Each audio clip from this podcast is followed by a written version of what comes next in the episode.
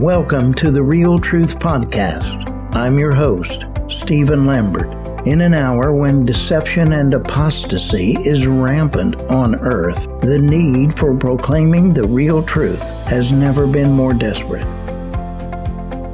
Jesus prophesied, An hour is coming and now is, when the true worshippers will worship the Father in spirit and truth. For such people, the Father seeks to be his worshippers.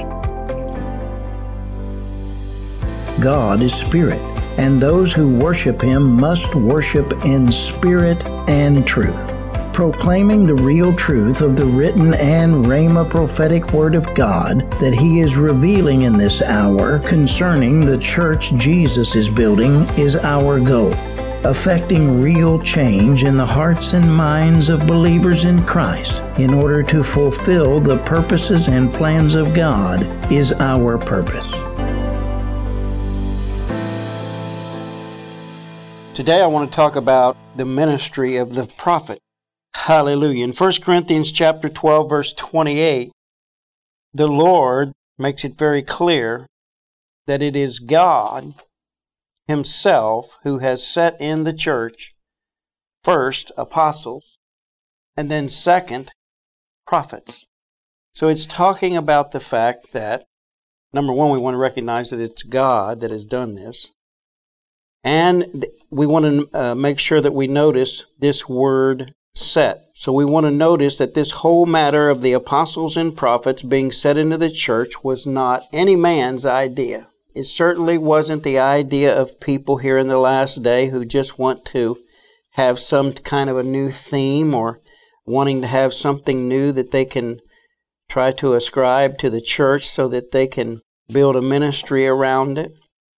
And those who operate in the apostolic and the prophetic need to understand that this is God's idea and this is God's plan and not man's. So this is not the idea of some man or some apostle or, some prophet trying to promote his or her own ministry, but rather this matter of the apostles and the prophets, and especially what we are talking about in this last hour, the restoration of the apostles and prophets' ministries this whole idea originated with God Himself. So, contrary to the philosophy of some purported believers that we have, comprising many different types of churches today, in order to receive this whole concept about the restoration of the prophetic, we need to, first of all, understand that the church is not a democracy and that the church belongs to the Lord and that the church, the true church, that is made up of all true, born again, spirit filled believers, that church is not a democracy in which people vote on how things are going to operate. People vote on the government and establish the government and vote on how things are going to operate in, within that entity. But rather, the church is a theocracy, not a democracy. That simply means that it's ruled and governed by God Himself.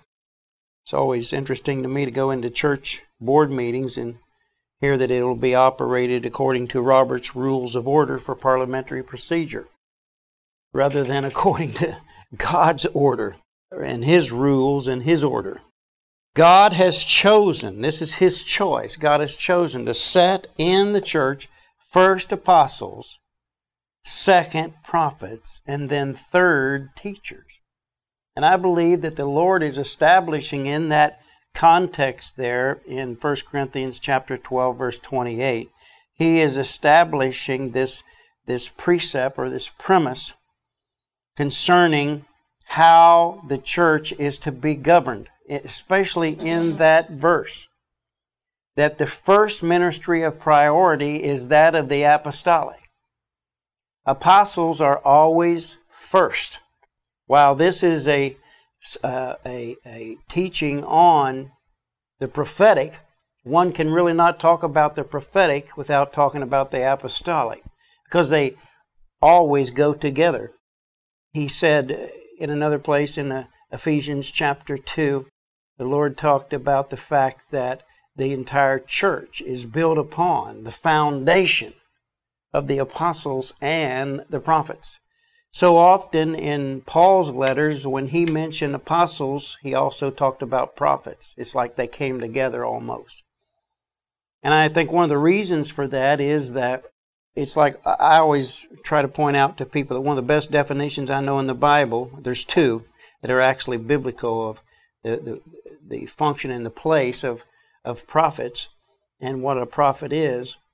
One of the best is the one that Jesus gave. Another one is the one that the Apostle Paul gave.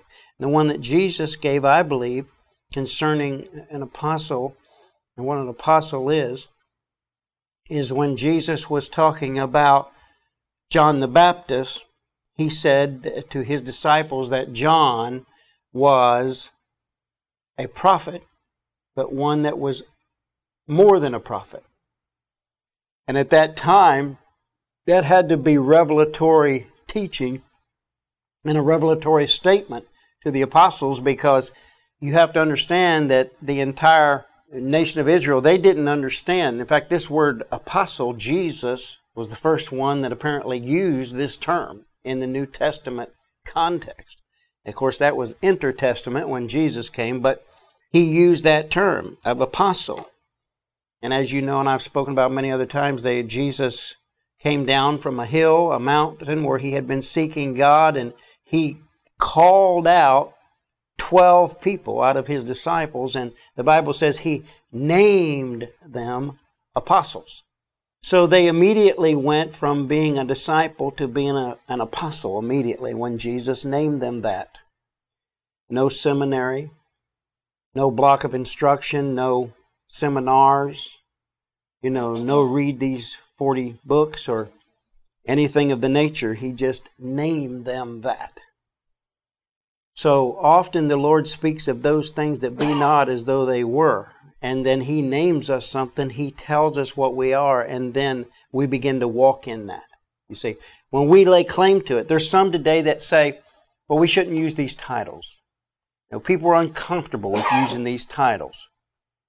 They're uncomfortable with using terms that are in the Bible and ascribing those terms to people that live today. I understand that, but on the other hand, and how people would be unaccustomed to that, and certainly our church and denominations don't teach that today, and they teach what we call a cessation theory, in which the apostolic and the prophetic cease to exist, some say, with the death of the early apostles. And of course, that whole premise has a lot of problems with it, because for one thing, there's more than 12 apostles in the Bible. Which, which ones are you talking about? The death of which ones? In fact, there's 24 people listed in the Bible as, as apostles. So that theory's shot all to pieces right there. So um, we have to understand that God is using the apostolic and the prophetic today to build His church.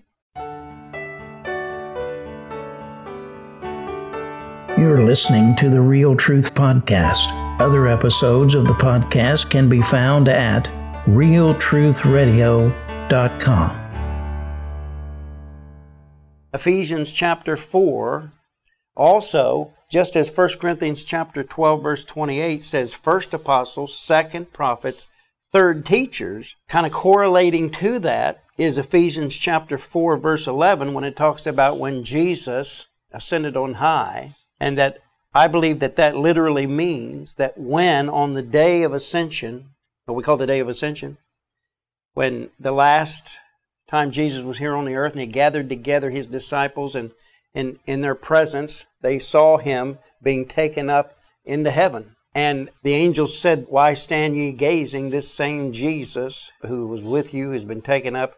He shall return in like manner. In fact, he says he'll return to that exact place where Jesus, well, I believe Jesus will return. I believe that was on the Mount of Olives, and he will return and stand with his feet at that exact place that he went up when it's time for his kingdom rule. And so he's going to return that way and in that same place. And it says that when he ascended on high, I believe it's literal. I believe on that day of ascension, on the Mount of Ascension, as he ascended on high, that he was doing a thing where he was not going to need those giftings in heaven. And so he distributed those giftings here down on the earth. the eyes of men could not see that that day. The people that were visi- uh, that were there, maybe that was not visible to their eyes, and apparently it wasn't.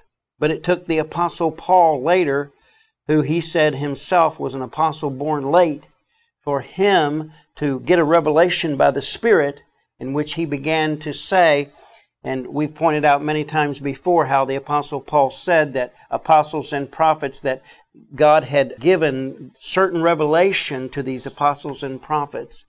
And it was their job then, therefore, to reveal this revelation to the church. I believe this was one of the things the Apostle Paul revealed.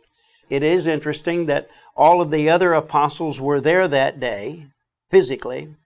Paul wasn't. And they did not not any of them did they write what the Apostle Paul wrote in his letters. Not any of them revealed what Apostle Paul revealed that when Jesus was ascending on high, he gave gifts unto men. He distributed those gifts. So we can see that true to what the apostle Paul was saying, he said they were that apostles should be looked upon as stewards of the mysteries of God. And certainly this was one of the mysteries of God, things that are not necessarily seen with the human eye. And while Jesus was ascending on high, he distributed these gifts. And he gave the gifts because, as we've discussed before, someone cannot give something they don't possess. Jesus was able to give these gifts because he first operated in all of them. And when we do a proper study of the Gospels, we find we can find many instances where Jesus walked in each and every one of these gifts, many manifestations of him walking in all of those gifts. So he truly was able to give these gifts because he possessed those gifts. And so, really, what Jesus was doing was distributing his anointing, his ministry unto the church.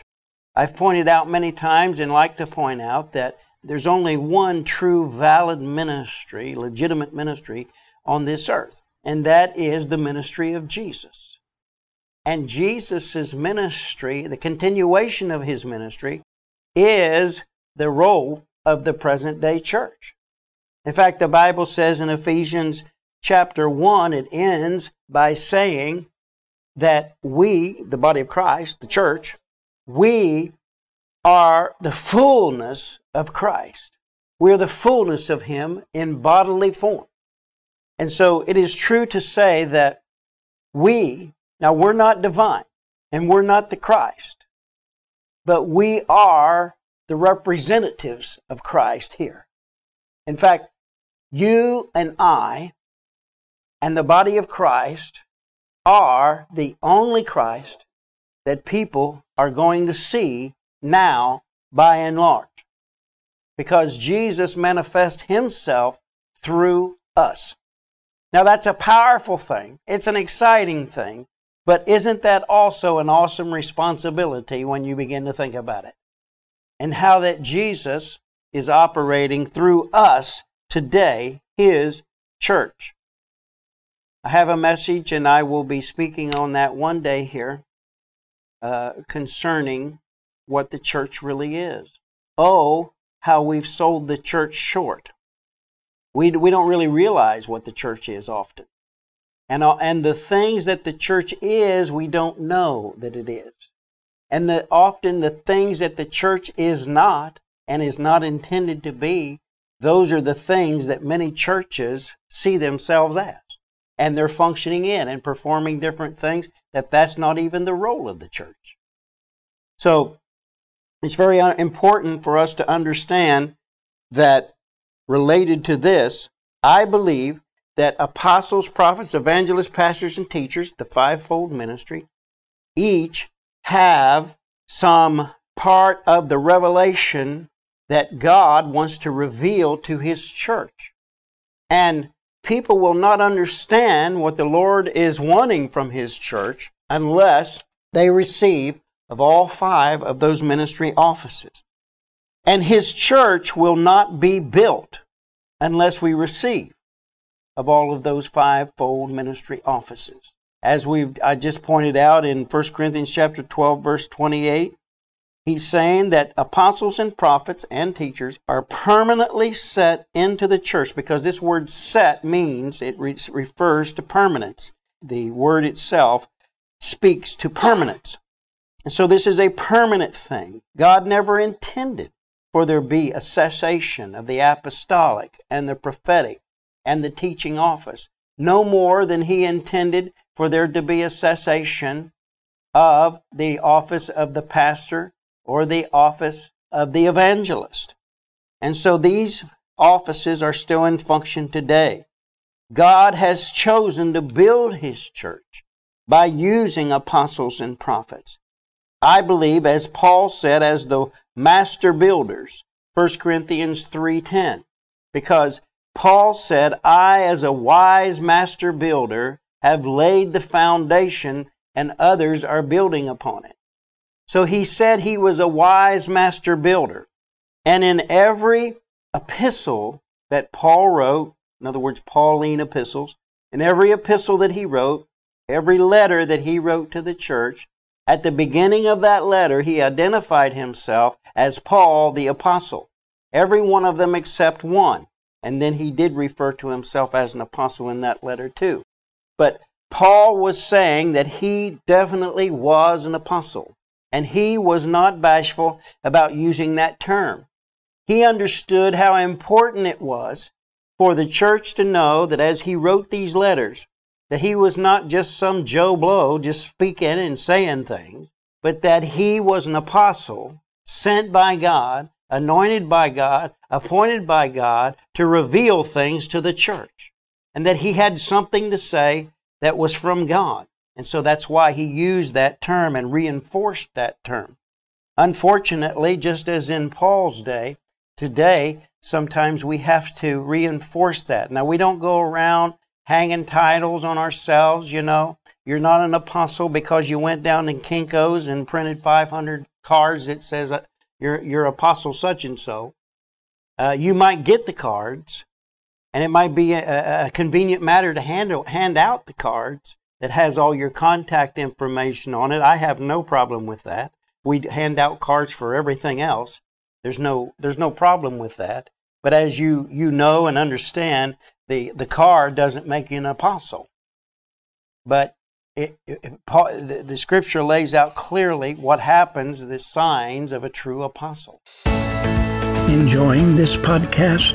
please take a minute to pray if the Lord would have you help us with the substantial financial burden of this program. We receive no grants or funding from any organization or government agency and have no other means of support than the gracious and generous giving of our listeners. SLM Inc. bears the entire burden. In about 30 seconds, you can donate at paypal.me forward slash SLM Inc. Again, that's paypal.me forward slash SLMINC to give any amount. Thank you for your gifts, generosity, and graciousness. So we need to understand some of these basic things that we're talking about here. And notice that in this phrase here in 1 Corinthians chapter 12 verse 28, it goes on to say God has set in the church. Apostles and prophets have been permanently established, those offices. It's the office that's more important than the personalities or the persons who are uh, operating in those offices. Because if it's an office, if it's a, if it's a function, if it's a ministry from God, then this person is an agent of God. This person is being used by God to perform that function within the church. And so those offices are more important than the person themselves. But having said that, that doesn't mean that the person is nothing. Because God, I believe, chooses people, He gives them an, a, a personality, you know, that goes right along with their office. And unfortunately, there, there are many people today trying to function in an office they never have been called to and they never have been equipped for. So it's very important to know what personality God has made you with. I, I use that term because although everyone would not agree with me, I know, and I've had discussions with very uh, valid and, and respectable theologians who would disagree with what I say. So, I, as a good uh, teacher, I have to tell you that that not everyone agrees. Very good people, very learned people, sincere people, sincere Christians. Not everyone belie- uh, believes and agrees with some of the things I'm telling you. One of one particular thing is that in Romans it talks about the motivation, what we call the motivation gifts or the energizing gifts. And I happen to believe, now the problem is, is those who are also versed in and subscribe to modern psychology, that subscribe to modern psychology, uh, there is a, a concept, there is a teaching that's called integrated theology, in which those who subscribe to that believe that there is a, an integration, a merging together, a converging at some point of theology and psychology. Now, those who subscribe to that find it difficult to agree with what I'm telling you about this, about the energizing gifts, because they teach other things, uh, things that are rather antithetical to what I'm telling you. It's not Romans chapter 6, Romans chapter 12, I believe. And, and they're actually enumerated in verses 6 through 8. And then you have to take in verse 4 as well because it talks about them being a function. Romans chapter 12. These are what we call the motivation gifts. And those that subscribe to psychology believe something different regarding personalities and what personalities are and where they come from. But I believe that in the spiritual sense, that these are talking about, that are listed here, spiritual functions or motivations that motivate or energize. The word here that says function in verse 4 in the uh, original language talks about it can be, in, King James interprets it as a, an office, but that word also refers to energizing. It's literally energizing. So these are traits that energize the person. And we'll talk about these motivation gifts in another lesson, but we can look at them quickly here. Verse 6, you can see, and since we have gifts that differ according to the grace given to us, let us each exercise them accordingly. If prophecy, so there's prophecy. So there's seven motivation gifts, and there's service in serving, or he who teaches in his teaching. So there's teaching. He who exhorts in his exhortation, so there is exhortation. He who gives with liberality, so there is a, a motivation gift of giving. He who leads in, with diligence or rules, that word there is ruling uh, or governing. He who shows mercy with cheerfulness. So there are showers of mercy. There are seven in all. I believe that those are energizings that motivate us. I believe they're a form, a kind of personality. Uh, as we have pointed out before, in all of those that are listed there, there is only one that is listed in all of the three sets of gifts of gifts. The motivation gifts the manifestation gifts and the ministry gifts. There's only one that transcends or is listed in all of those three. And so there's a motivational gift of prophecy there is a ministry gift as we know the office of the prophet and there's also prophecy as the manifestation gifts of the Spirit. So I believe that these are personalities that God gives someone. So when God calls a person to something, to one of these offices, He's going to equip them to be able to do it. The actual functioning and the actual spiritual functioning, the actual unction for function, is going to be so second nature to that person that it's almost like breathing to him or her. It's just something they do. And they don't really have to think about it a whole lot. It just kind of happens in them. Others might say, well, how in the world do they do that? You know. But for this person, it's kind of like breathing. And they don't have to struggle with that. They don't have to labor that with that. They don't have to work at that. I've sat and marveled at many fivefold ministers and their different functions and where, where that is true. And you've probably seen that as well. So when God calls you to something, He equips you for it. And I think oftentimes that he gives you a personality that goes right along with that office. We'll talk more about that and the personality of a prophet in future lessons.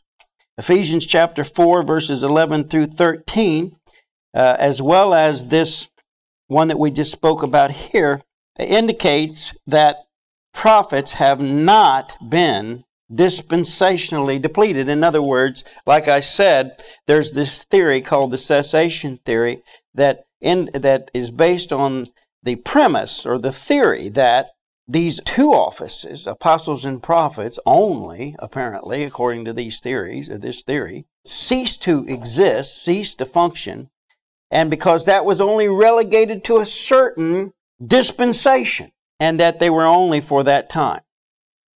But we know that according to the Bible, that prophets and apostles have not been dispensationally depleted, nor have they been cemented into a non functional foundation. They are still a part of the foundation of the church. Some will allege that the foundation was something that was laid in a certain dispensation of the church, but that it essentially not, is not functioning now. Well, I find that to be a rather fantastical concept in my way of thinking, because if a house had at one time a foundation and it no longer has it, that house is going to be in trouble. You know, I mean, that house is going to be be sinking. You know, and uh, that's not the way that, that Jesus made the church. That it is still based upon the uh, foundation of the apostles and, and the prophets. So we believe that the prophets and the apostles are still a very vital part of all that God has ever done and all that he shall do in his eternal plan for mankind. This is made clear in verse 13 of that text, Ephesians chapter 4, where he says that all of the fivefold ministry offices will continue, will continue in their ministry to function in their role of building and instructing or teaching or edifying. So these office, uh, offices are what I call both constructive ministries because they're for building and they're instructive ministries. And he says that they're going to continue to function. Notice what it says until the collective we, until we, meaning the full body of Christ, has come into full maturity and into full unity of doctrine that is to say, the unity of the faith and knowledge of the Son of God. That's what that means. That we will come into full unity in doctrine.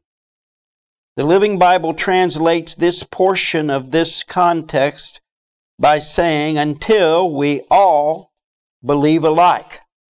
When I have pointed that out to, to ministers on more than one occasion, they've looked at me and as if they were stunned and said, Well, you have more faith than I do. And we can certainly understand their sentiment in that regard as well, can't we? When we look to see the situation out there. And there's so much diversity. So it is the combined task and function of all fivefold ministry working in tandem, tandem together to bring the entire body of Christ to that place of full maturity under the measure of the stature of the fullness of Christ, it says.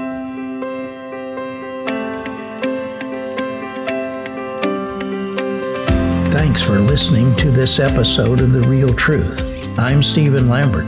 Please subscribe to the podcast, share with your friends, and visit realtruthradio.com to join our mailing list. Be sure to tune in to the next edition of The Real Truth. Until then, this is Stephen Lambert reminding you that with God all things are possible, and all things work together for good to them who love God and are called according to His purpose.